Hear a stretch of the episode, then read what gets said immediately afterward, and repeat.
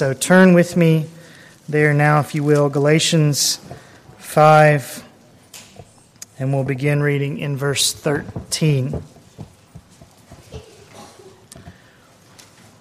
For you were called to freedom, brethren. Only do not turn your freedom into an opportunity for the flesh, but through love serve one another. For the whole law is fulfilled in one word, in the statement, You shall love your neighbor as yourself. But if you bite and devour one another, take care that you are not consumed by one another. But I say, walk by the Spirit, and you will not carry out the desire of the flesh. For the flesh sets its desire against the Spirit, and the Spirit against the flesh. For these are in opposition to one another, so that you may not do the things that you please. But if you are led by the Spirit, you are not under the law.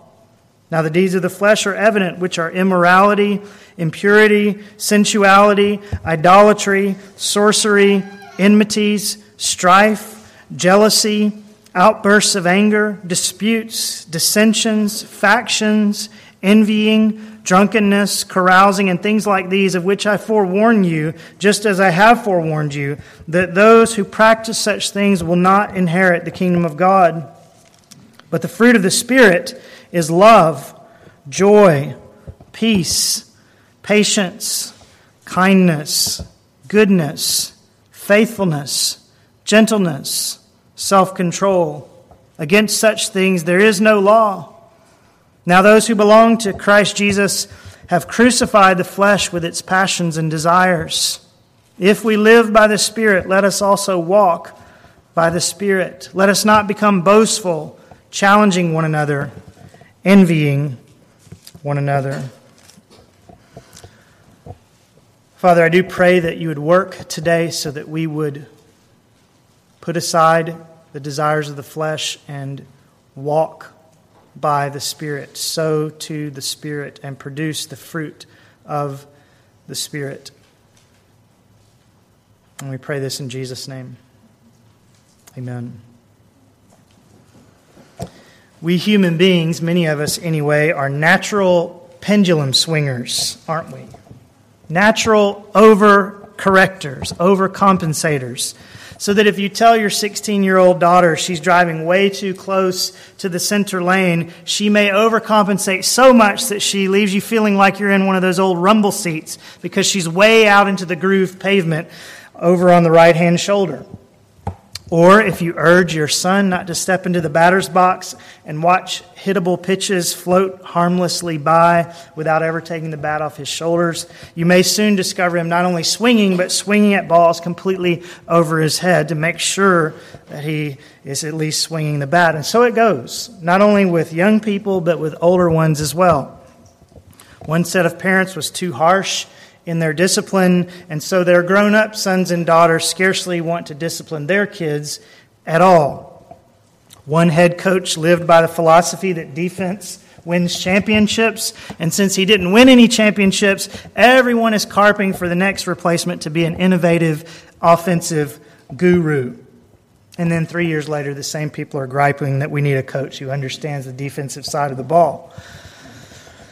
Or maybe a Christian finds himself among a gathering of fellow believers who misuse and legalistically misapply God's law and who add to it some shibboleths of their own.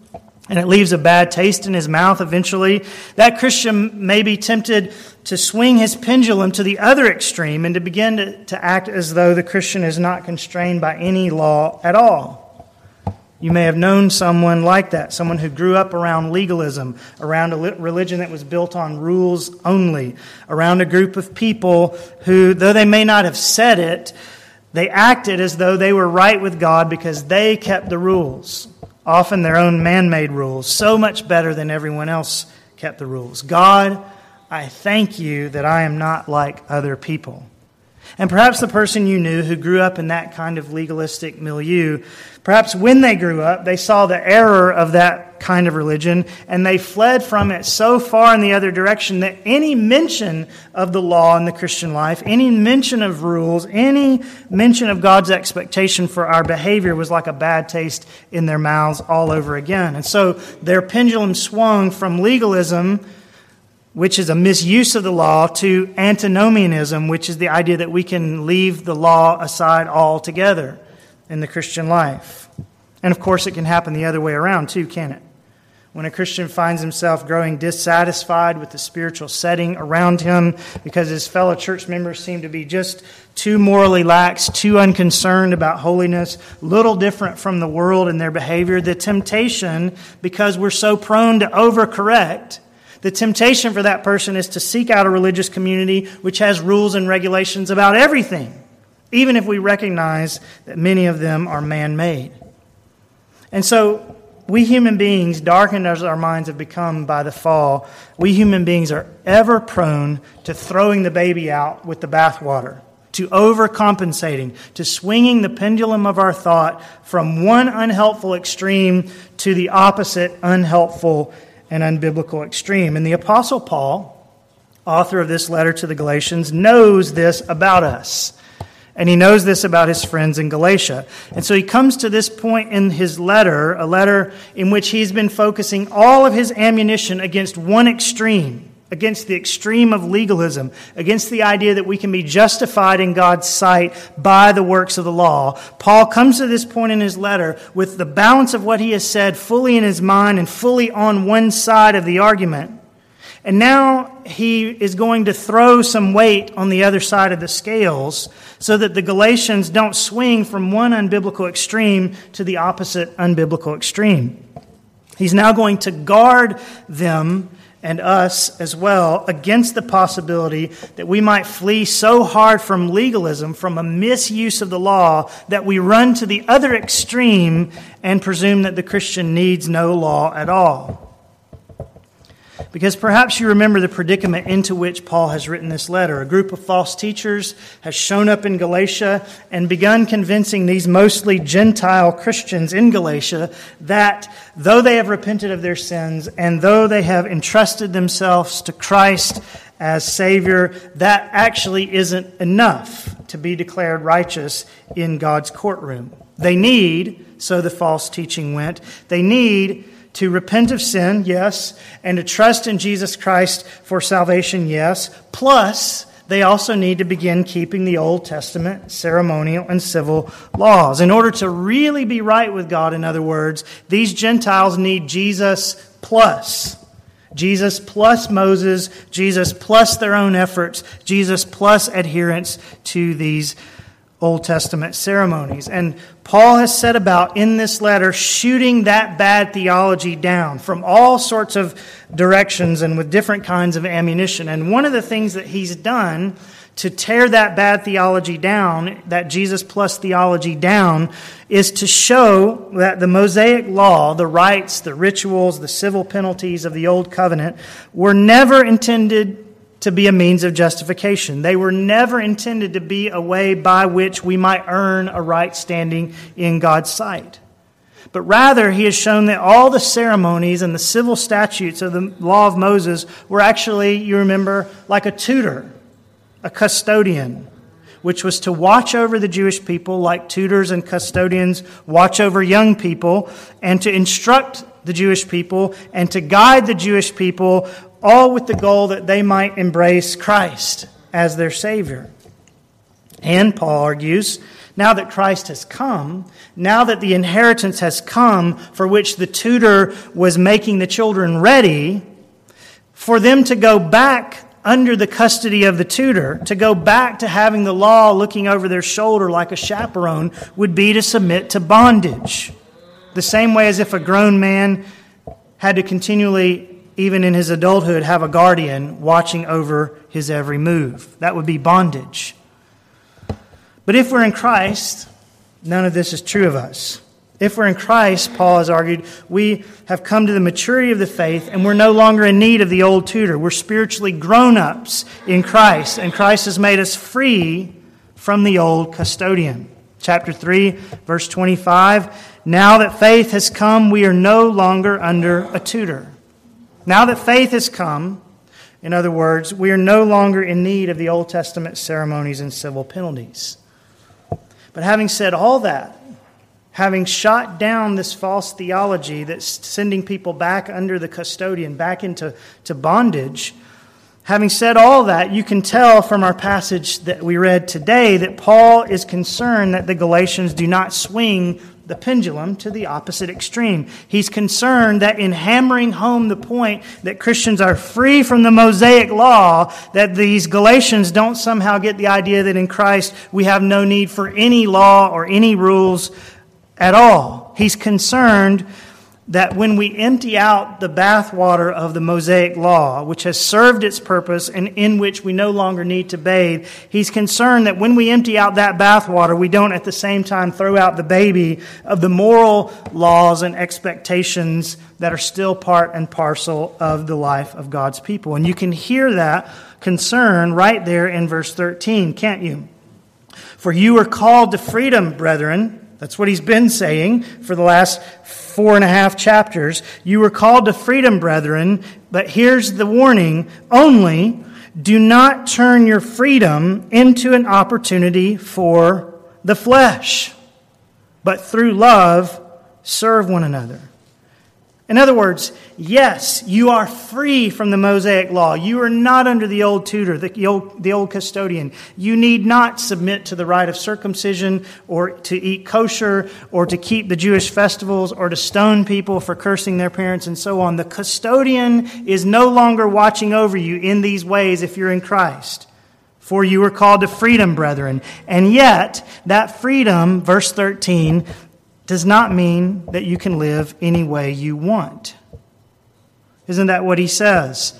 You were called to freedom, brethren, only do not turn your freedom into an opportunity for the flesh.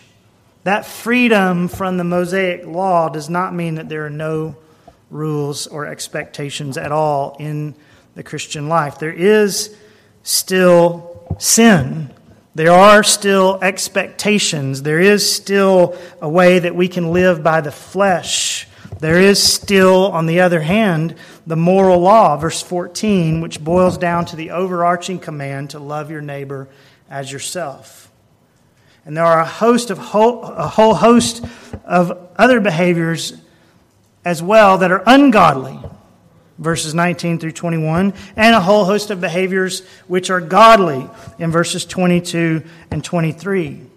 And so we mustn't throw the baby out with the bathwater. We mustn't swing the pendulum from one biblical, biblical extreme to another. You are called to freedom, brethren. Only do not turn your freedom into an opportunity for the flesh. Do not think that since you're in Christ, well, it doesn't matter how you live because we're not under law and Christ has brought us salvation. And so what do we do? It doesn't matter.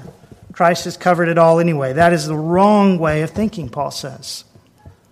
So that's the general direction in which Paul begins to head as we come into this passage to remind us that though we're free in Christ, it's not freedom to do whatever we like, but that we're still under moral principles and law. And in fleshing out exactly how it is that we are to live these things out, Paul is going to use, you probably heard them already, four key terms that I want us to spend the rest of our time unpacking. There are four words here that we must understand. If we are to understand this passage, and really if we're to understand how we are to live as Christians, we need to understand what Paul says about these four terms, and they are these law, love, flesh, and spirit. If you were just to go back and read this passage a few times over and try to say, what are the main things he's talking about here? What are the things that he keeps coming back to? Those are the four things you would say law, love, flesh, and spirit. And I want us to unpack each of them from these last 14 verses of Galatians 5 now so that we understand how we shall live as free men, women, boys, and girls in Christ. And so we'll begin with the concept of law. Law. What does Paul say about law in this passage?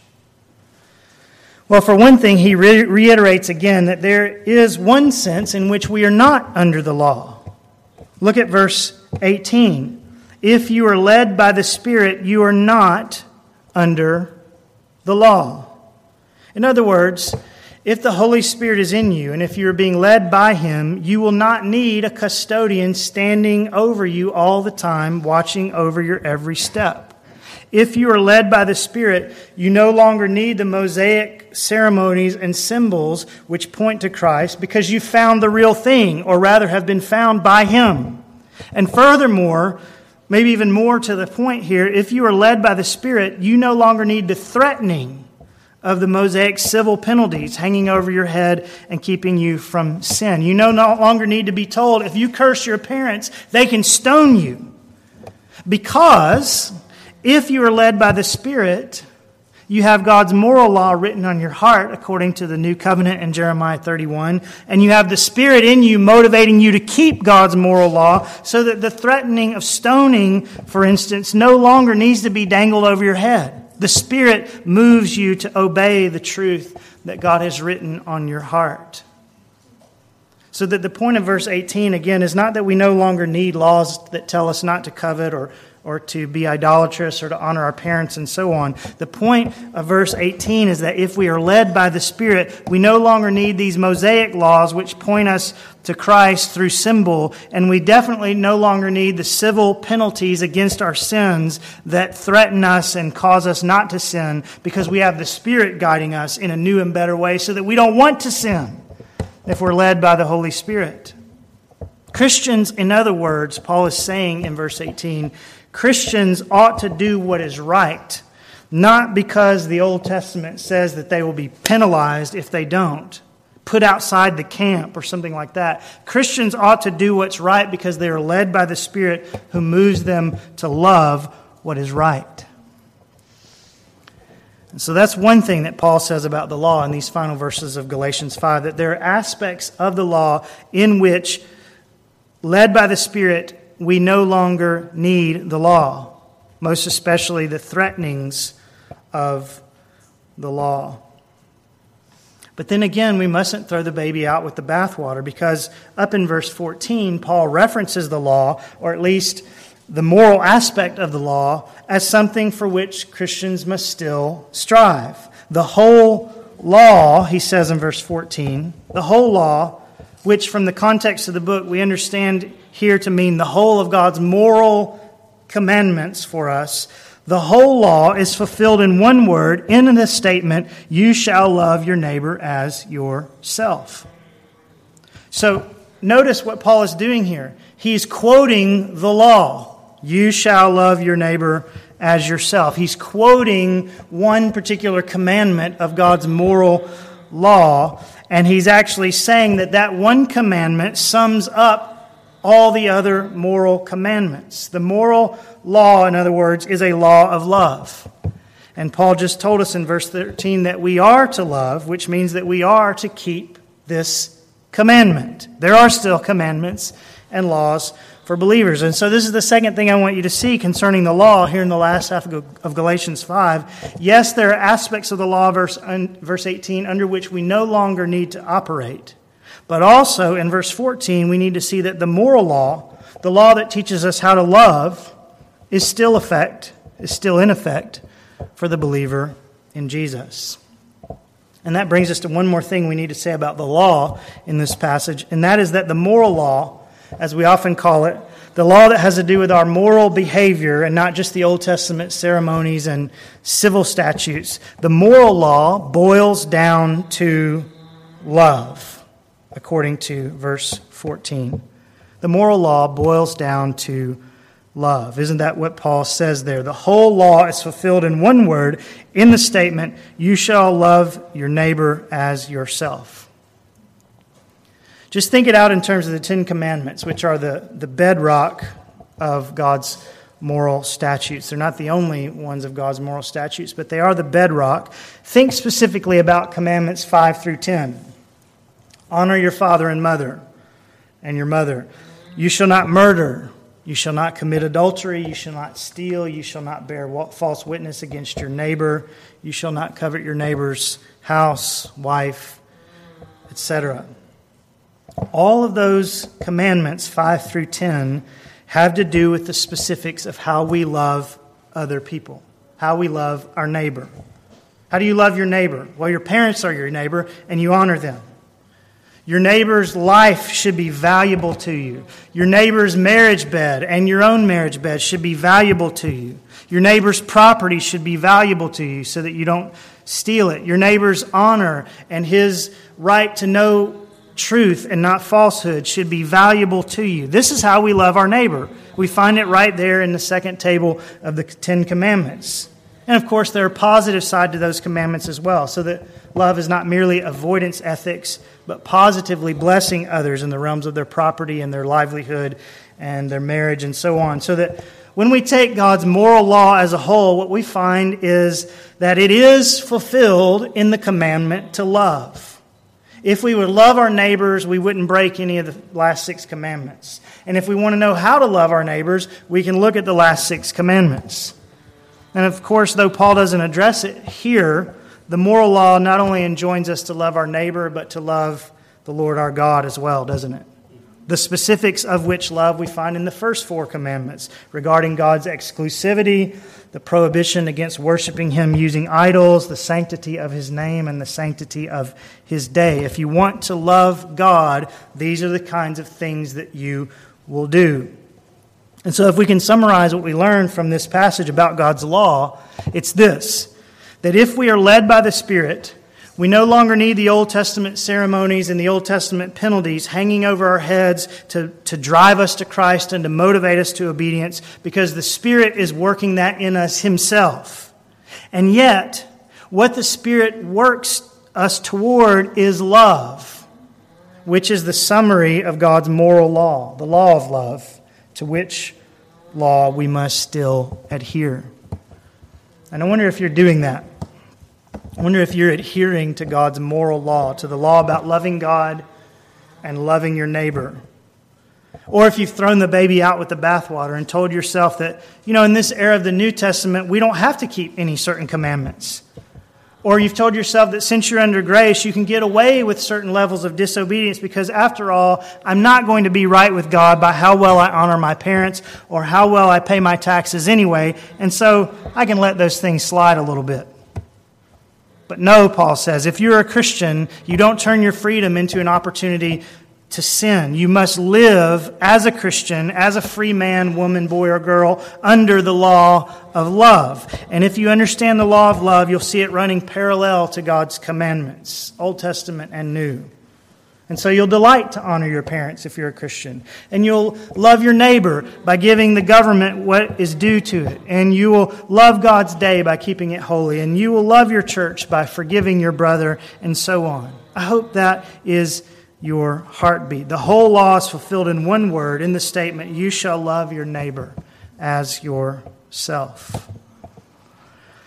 And since the law is a law of love, we need to go on and consider what else Paul has to tell us about love in this passage in the second place.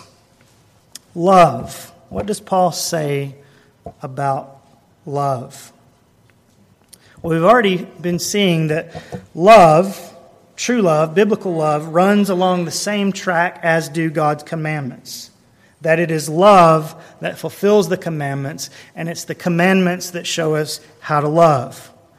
But then, Paul also gives some specifics in this passage about what that love will actually look like in the context of life together as a local church. Listen to verses 13 through 15. For you were called to freedom, brethren. Only do not turn your freedom into an opportunity for the flesh, but through love serve one another. For the whole law is fulfilled in one word. In this statement, you shall love your neighbor as yourself. But if you bite and devour one another, take care that you are not consumed by one another.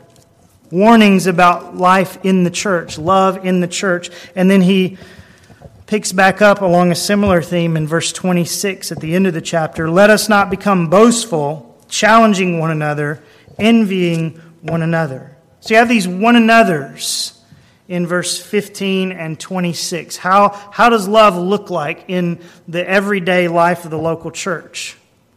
And the answer is not only is love the fulfillment of the law, but very specifically, love means serving other people, verse 13 and not constantly bickering with them in verses 15 and 26. Love, in one very practical sense, means serving other people rather than constantly bickering with them.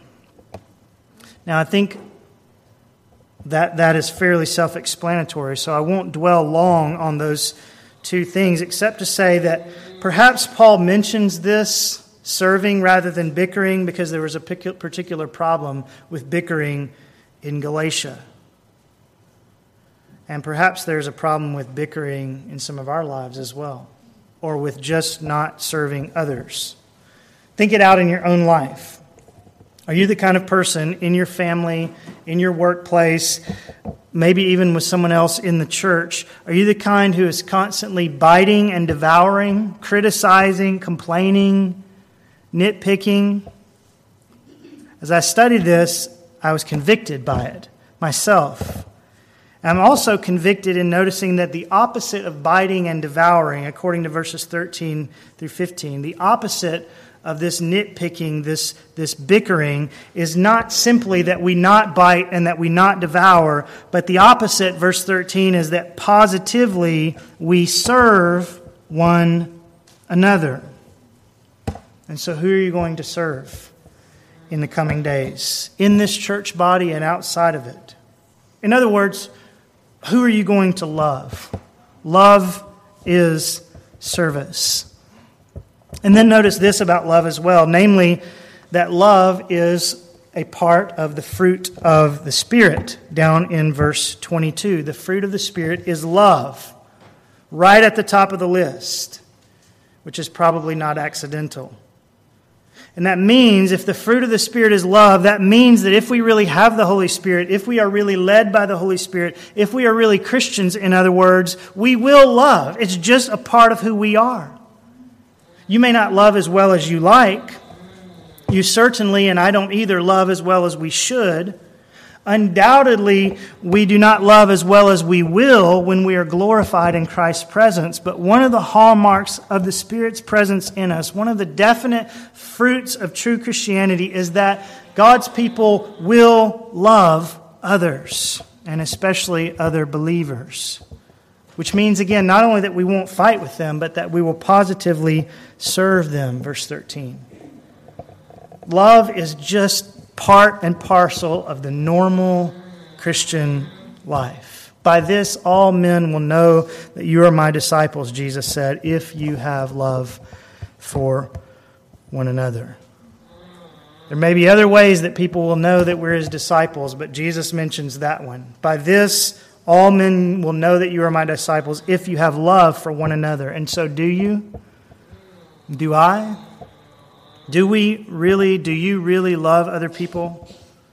Not just in that sort of fuzzy, non specific way when you see someone hurting and your heart is moved and you go, oh, I feel so bad for them, which is not wrong, but which, if it doesn't lead to real action, which is either prayer or, or physical action, if there's no evidence of your love besides a feeling, do you really love that person after the manner of verse 13? After the manner that you will assuredly do if you're indwelt by the Holy Spirit? If you're a Christian, in other words? So then, love is among the fruit of the Spirit, which means that all spiritual people will have it, and which makes it a good test of the reality of our Christianity. But also, since love is among the fruit of the Spirit, the good news is that you and I don't need to work it up ourselves. You may need to work at love, but you don't have to work up love because it blossoms in you and comes to fruition in you by the power of the Spirit. The fruit of the Spirit is love.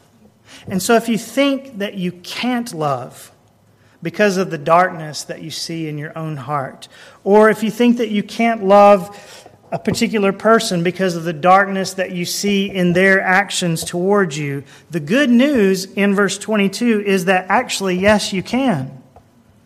Because true Christian love does not arise from the Christian, first of all, but from the Holy Spirit who is in you. Just like a seed in your garden, sprouting up into all sorts of fruit that was not there before. The garden grows the fruit, yes, just like the Christian grows the fruit, but it's the seed that is the key, and the Holy Spirit is the seed. And I hope that's of great encouragement to someone today. This verse does not say that love is the fruit of your own goodness, but the fruit of the Spirit is love. And if you're a Christian, you have the Holy Spirit. And if you have the Holy Spirit, then you really can love, even if you feel like your heart is broken, because the Spirit is able to produce fruit in you that you could never work out on your own. And then, speaking of that which we can never work out on our own, speaking of the weakness and the lovelessness and the vileness that is in us by nature, we need to go now and look at these things uh, in the third place, noticing what Paul says in this passage about the flesh. So we've thought about the law, we've thought about love. We need to think thirdly now about the flesh. What does Paul say about the flesh? Well, first let's just ask and make it clear what is the flesh as Paul describes it here. Flesh can mean two different things in the Bible. Which one does it mean here? Well, here, Paul is not primarily talking about the flesh that's on your bones. Flesh in this passage and others like it is not a synonym for your physical body, as though your physical body were the seat of all the evil that is in you. That's not true. Your sin nature and mine, while it is seated in our physical bodies, is not just seated in our bodies, it's seated in our souls as well. It's on the throne in the inner man as well as the outer man. For does not Jeremiah tell us that the heart is more deceitful than all else and is desperately sick. Sometimes people confuse this. They think that the inside of us is the spiritual part, the part that kind of responds to God and is good, and that the outside part of us is the sinful part. But it's not true. You're sinful all the way through, and so am I if you're apart from Christ. The heart slash soul and the physical body are indwelt with sin. The inner man and the outer man, the whole man, in other words, is desperately sick. And when Paul speaks of the flesh in this passage, that's what he's talking about. He's talking about the whole man, the inner man and the outer man, all of which is opposed to God. He's talking about our nature, which is indwelt by sin. And then, more directly to the point, what Paul says about that nature, what Paul says about that flesh, is that it still remains in us the flesh, the fleshly nature, still remains in us even after we've come to Christ, even after we've been born again, even after we've been indwelt by the Spirit. That's astonishing, isn't it? Because elsewhere, Paul says that if anyone is in Christ, he is a new creature. The old things passed away. Behold, new things have come. And later in this very passage, he's going to tell us in verse 24 that those who belong to Christ Jesus have crucified the flesh with its passions and desires. And yet, here in verses 16 and 17, what he says is that the flesh, this old part of our nature, this sinful part of our nature, is still in us, desiring what it desires in verse 16 and opposing what the Spirit desires in verse 17. And while we haven't time this morning to consider how this can be, to dwell on how the flesh can still exist in us alongside the Spirit when we've crucified the flesh and so on, we don't have time to consider how that can be this morning. But the main thing we need to understand is that it is true. The Christian is a man, a woman, a boy, a girl with two natures, if you will. He has a new nature, and he still has the remnants of his old nature as well. He has a spiritual nature, both made new by and indwelt by the Holy Spirit, but he also has a fleshly nature as well. And the two natures within us, the two men within us, war against one another. And that's the second thing we need to see about the flesh that it really does still live in us, verse 17, opposing the work of the Spirit at so many points in our lives. Paul is writing to Christians here and telling them that it's possible that they could carry out the desire of the flesh. And that's why we must intentionally, verse 16, purposefully walk by the Spirit instead because otherwise you will often default to the old patterns, to the walkways of the flesh that were so familiar to you before you met Christ. And I wonder if you're doing that. I wonder if you are aware of the old patterns in your life of anger or addictive tendencies or laziness or wasting time or dishonesty or lust or gossip or bitterness, whatever it is.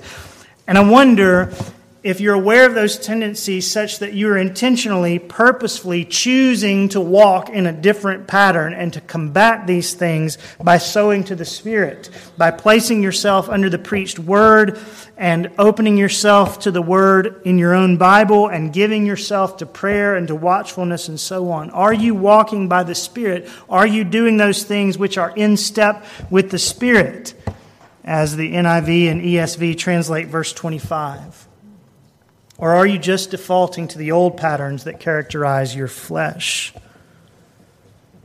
And then there's something else to say about the flesh from this latter half of Galatians 5. Not only that it refers to our whole sinful nature, not only that it's still alive within us, but we also need to notice the list of fleshly deeds which Paul enumerates in verses 19 through 21. Now, the deeds of the flesh are evident, which are immorality, impurity, sensuality, idolatry, sorcery, enmities, strife, jealousy, outbursts of anger, disputes, dissensions, factions, envying, drunkenness, carousing, and things like these, of which I forewarn you, just as I have forewarned you, that those who practice such things will not inherit the kingdom of God. Now, just a couple of questions briefly about that list that Paul lists there. First, did you notice that anger is in the same list with immorality? Sexual immorality is probably what he has in mind. Did you notice that envy is in the same verse with carousing? And that jealousy is lumped in with idolatry? See, we think immorality and carousing and idolatry are so wicked, and they are, but somehow we think they're so wicked at the expense of not realizing that anger, envy, jealousy, and the like are as wicked as they are. But they're all in the same list, which goes to show us that God sees our sins, the sins that we religious folks are prone to, the sins that we treat as respectable, as Jerry Bridges put his finger on it God sees that these sins are in us, and He lists them along with the sins that we think are unrespectable. And what we realize is that these sins are just as hateful to God and come from the exact same place, namely our flesh, as the quote unquote big sins. And we need to hear that really well. Some of us who think that all the bad people are out there somewhere. And then the second question to ask of these verses is whether or not you saw your own face in the mirror. Because sometimes we read the lists of sins that Paul gives us in his writings, and he gives us a few of them. Sometimes we read these lists of sins almost like we're listening to the police blotter, knowing good and well that we're not going to hear our names in a place like this. But I urge you just to listen with me again and listen even a little more carefully to see if you can't hear the Holy Spirit whispering your name in back of some of these fleshly deeds and convicting you to leave them behind because, in fact, you are all tangled up in them even as we speak.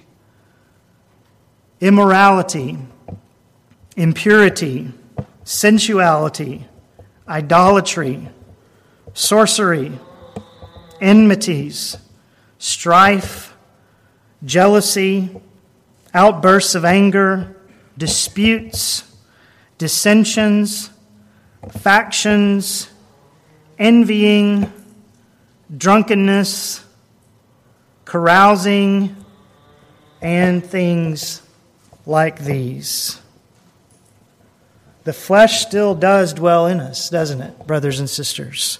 And so we have great need to sow to the Spirit, to walk by the Spirit, to keep in step with the Spirit, and to continue crucifying the flesh, as Paul says we have done in Christ, verse 24, and as we must continue to do day by day in Christ. Lest we find ourselves among those, verse 21, who practice such deeds of the flesh, who make a habit of them, in other words, and who prove themselves to be unbelievers. It's a serious word at the end of verse 21, isn't it? He talks about all these deeds, and then he says, Of which I forewarn you, just as I have forewarned you, that those who practice such things, those who make a habit of them, will not inherit the kingdom of God. Now, we, we could parse what that means in terms of whether he's talking about losing your salvation or proving to have never had salvation. It's the latter And we could talk about why it's the latter and not the former, but in the end, the result is still the same for the fleshly man, isn't it? And in the end, the verse means exactly what it says it means in black and white, and we must not theologize it away. Those who practice such things will not inherit the kingdom of God. But on the other hand, those who belong to Christ Jesus, verse 24, have crucified the flesh with its passions and desires. Now, it's true, according to verses 16 and 17, that we've not crucified the flesh so thoroughly as to have left it behind altogether. But if we are in Christ, we have crucified it in such a way that the flesh will not ultimately win. It's another way you can know you're in Christ. How do I know I'm in Christ? One way is that I love the brethren. Another way is that I see that I'm putting to death the flesh, putting to death the sin habits in my life. If I'm not hating sin and, and putting it to death, warring against it, then I must not be a Christian because those who belong to Christ Jesus have crucified the flesh with its passions and desires. And that's the last thing to say about the flesh, very simply, is that it is crucified in Christ. Now, what Paul says here specifically is that the flesh is crucified by those who belong to Christ. But the reason why the flesh is crucified by those who belong to Christ is because it is Christ, through his Spirit, who gives us the strength to do the crucifying. And it's Christ who is crucified on our behalf so that we might do the crucifying and so that we might be crucified with him. And so if you're sitting here today realizing that your life is being lived in the flesh, if you're sitting here today realizing verses 19 through 21 are about you, and you know that you must stop, please, please hear me well when I say that you can't stop apart from Christ. But that with Christ, all things are possible. Christ is the one who enables you to put these sins away. And so, if you're here this morning, mired in sin, the solution is not in your try harders and your do betters and your bootstraps. All these things will have no avail if you do them in your own strength. But Christ can set you free, Christ can set you straight. And of course, Christ will forgive your sins if you confess them to Him, since He died both to overcome sin's power and its penalty. So flee to Christ and ask Him to do for you and in you what only He can do. And one of the things He does for those who are His is to send His Spirit into their hearts. And that brings us to consider our final heading today, which is to notice what Paul says to us concerning the Spirit law, love, flesh, spirit.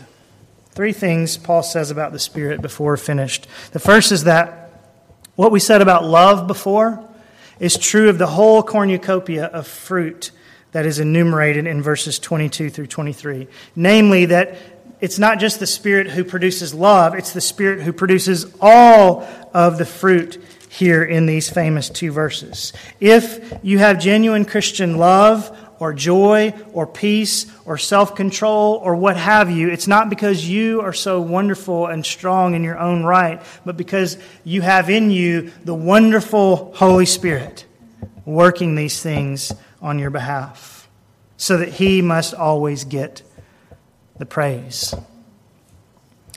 But then, on the other hand, if you're lacking in these things, if you're not a joyful person naturally, if you have trouble with self control, if patience is not your forte, if you're having difficulty loving someone, because it is the fruit of the Spirit, all is not lost for you. Because the fruit that is bunched together in these verses is not, first of all, the fruit of the Christian who struggles in his own nature to love and to rejoice and so on. It's the fruit, first of all, of the Spirit now, it is the Christian's fruit as well, because the Christian must cooperate with the Spirit, as we'll see. But ultimately, it's the Spirit from whom the fruit sprouts. The Spirit is the seed, if you will, while we only provide some of the watering, and we don't even do that in our own strength. But the fruit grows ultimately out of the seed, not merely out of the water that's added or the soil in which it's planted. And so, if it's the fruit of the Spirit and not the fruit of you, brothers and sisters, you're not without hope this morning, even if you realize that there is no seed of gentleness or joy or peace or love in you by nature. You may produce fruit just the same because it's the fruit of the Spirit who works in you and not just the fruit of the Christian. But then the second thing to say is that while it is the Spirit who ultimately produces the fruit, yet we must, by the Spirit's power, of course, we must yet ourselves do our part. Paul puts the onus on us to move with the Spirit. Three different times in this passage. Did you notice it? Verse 16 walk by the Spirit, and you will not carry out the desire of the flesh. Verse 18, if you are led by the Spirit. And then verse 25, if we live by the Spirit, let us also walk by the Spirit. You see, those are all active things, right? I'm walking, I'm walking, the Spirit is leading me, so that's an inactive verb, but I'm still being led. I'm having to follow, aren't I? We must cooperate. And so, another way to word this second item concerning the Holy Spirit would be to say that the Holy Spirit usually works through us, not around us. The Holy Spirit will generally work in your sanctification through you, not around you. The normal way of growing in grace is that the Spirit works in us so that we cooperate with Him and thus produce the fruit that we ought. And though I stress that even when we cooperate, it is the Spirit who moves us to do so, yet it is you and I who must cooperate. As Paul puts it in Philippians 2, it is God who is at work in you, both to will and to work for his good pleasure. But because God is at work in you, you must work out your salvation. And so it is in regard to walking by the Spirit. The Spirit is at work in you so that you will walk, but you, Galatians 5, must do the walking. And so are you doing that? Are you listening to the Spirit's voice in the Word of God, which the Spirit has inspired? Are you seeking the Spirit's help in your prayer life? Are you obeying the Word that He has given you and the conviction that He brings about in your daily routine as to how you are to put that Word in practice? Are you at all aware of the Spirit's work and presence in your life from day to day? And are you seeking it? And are you cultivating it? Are you keeping in step with where He leads and with what He says in this book? If we live by the Spirit, Paul says, if we have genuinely, in other words, been made alive to Christ by the Spirit's power, let us also walk by that same Spirit. And then finally, let's look more directly at what sort of difference the Spirit makes in the lives of those who are led by Him. And here are those famous verses 22 and 23. But the fruit of the Spirit is love, joy, peace, patience, kindness, goodness, faithfulness, gentleness, self control. Against such things there is no law. Now, we haven't time today to teach our way through each piece of fruit individually and to look at them all up close. But I think that most of these qualities are fairly well known to us. So that if we just think about them, we know what they mean. And if we just think about them, we probably already know where we fall short and where we need to cry for more of the Spirit's power and where we need to keep in better step with Him. But just to make sure that we know, let me just read the list again slowly so that you can hear the Spirit nudging you about the portion of your orchard that needs some extra attention. The fruit of the Spirit is love, joy, peace, patience, kindness, goodness, faithfulness, gentleness, self controlled. Are you sufficiently convicted that there is more walking and more being led by the Spirit and more sowing to the Spirit that you need to do? Well, then let me read the verses one more time.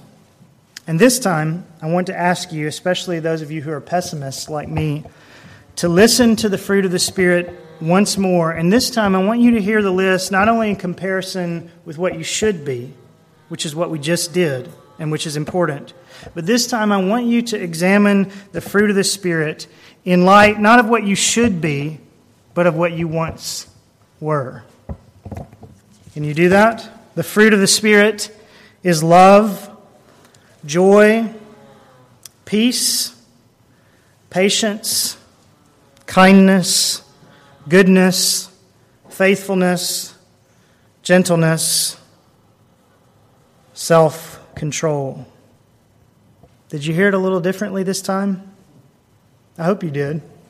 It's true, we all have a long way to go, as we saw in our prior reading.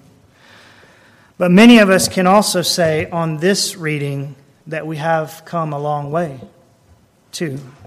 For when we look at the fruit tree of our lives in light of how barren we once were, perhaps we see a lot more fruit there than our pessimistic natures will normally give ourselves and the Holy Spirit credit for when we read these verses. And I want to leave you with that thought as well today. If you are in Christ, you really do have the Holy Spirit. And if you have the Holy Spirit, then He is and will produce fruit.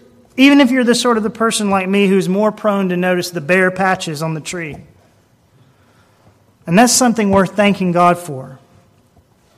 And when you can see the fruit and thank God for the fruit, perhaps you'll be all the more motivated to produce even more of it. And so don't miss the fruit that is in your life. Indeed, I'd urge you to see what it is and then to be encouraged, motivated to produce as much of it as possible. So that the boughs of your tree hang down and the orchard of your life is filled with the fragrance of Christ. If you get just a little whiff of the fragrance of Christ in your life from time to time, walk by the Spirit so that that fragrance goes with you all the more every day, everywhere you go. Contrary to how the pendulum of thought sometimes swings, there are laws in the Christian life. There are limits upon our lifestyle. There are boundaries. There are things, as in the Ten Commandments and as in verses 19 through 21 here, that God is against in our lives. But when it comes to the fruit of the Spirit, there are no limits and no boundaries on how much you should produce. The fruit of the Spirit is love, joy, peace, patience, kindness, goodness, faithfulness, gentleness, self control. Against such things there is no law.